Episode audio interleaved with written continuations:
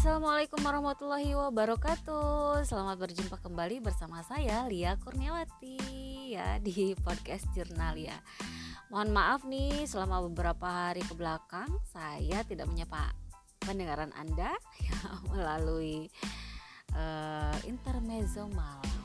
Nah mulai hari ini insya Allah Yang untuk konsisten Menyampaikan intermezzo malam selama beberapa menit ke depan saya ucapkan juga buat teman-teman yang sudah booking slot hmm, melalui phone call, chat WA ataupun video call. Terima kasih ya. Mudah-mudahan solusi yang sudah saya sampaikan baik itu melalui spiritual, emotional freedom, teknik dan teknik telepati dapat membantu Anda tentunya ya. Dan keberhasilan itu sepenuhnya ada di tangan Baik, pada malam hari ini intermezzo malam kita akan menyampaikan tentang gimana sih cara menghentikan kebiasaan buruk. Apakah bisa?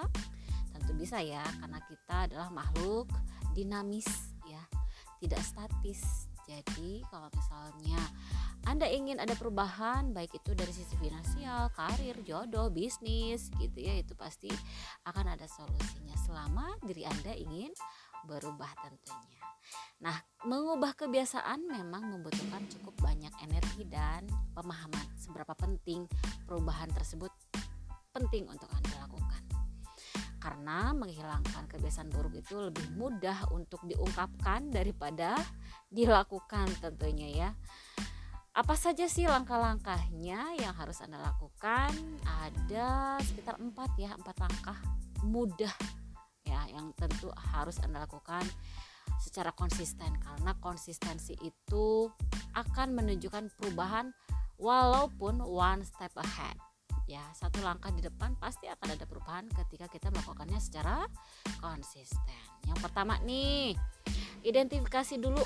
Ya pikirkan kebiasaan buruk yang ingin anda hentikan evaluasi perilaku anda di area di mana anda tidak mendapatkan hasil yang anda inginkan. Identifikasi itu ya.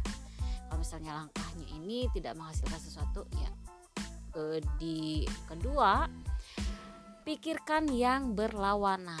Artinya tanyakan pada diri anda apa kebalikan dari perilaku yang in, yang ingin anda rubah?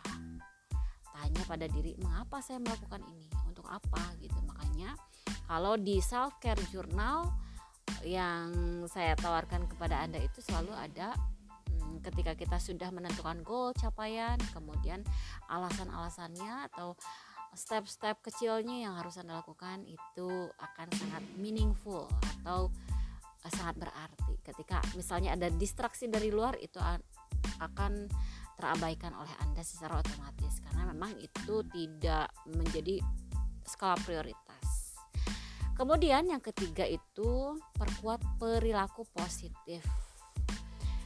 Yang saya lakukan nih ya tulislah perilaku positif 3 sampai 5 kali setiap hari dan sering-seringlah membacanya. Apa nih yang sudah anda lakukan? Misalnya bersedekah gitu.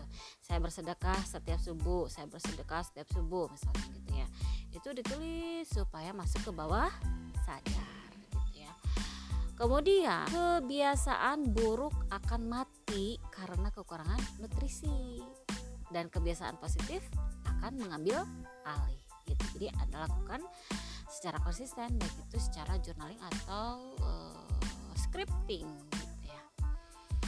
Yang terakhir keempat program program ulang pikiran anda buat penegasan yang akan membantu Anda memprogram ulang pikiran Anda untuk menciptakan perilaku baru. Misalnya, setiap pagi saya mau menurunkan uh, berat badan 15 kilo misalnya jadi perilaku saya setiap pagi dan sore hari olahraga minimal 30 sampai 45 menit ya olahraganya mau jalan kaki ke atau misalnya workout untuk jalan di uh, treadmill dan sebagainya. Lakukan dengan konsisten. Nah itu ya konsisten yang penting.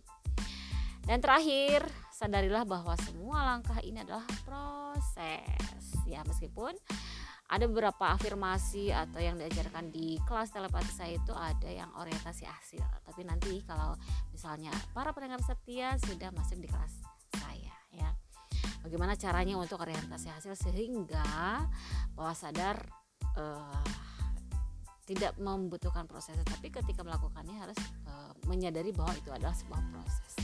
Ada namanya law of gestation dan sebagainya.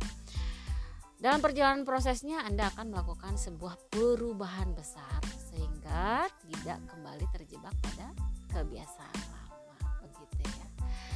Baik itu intermezzo malam kita hari ini. Terima kasih sudah setia menunggu suara saya. Sampai jumpa di intermezzo malam-malam selanjutnya. Saya Lia Kurniawati, sampai jumpa.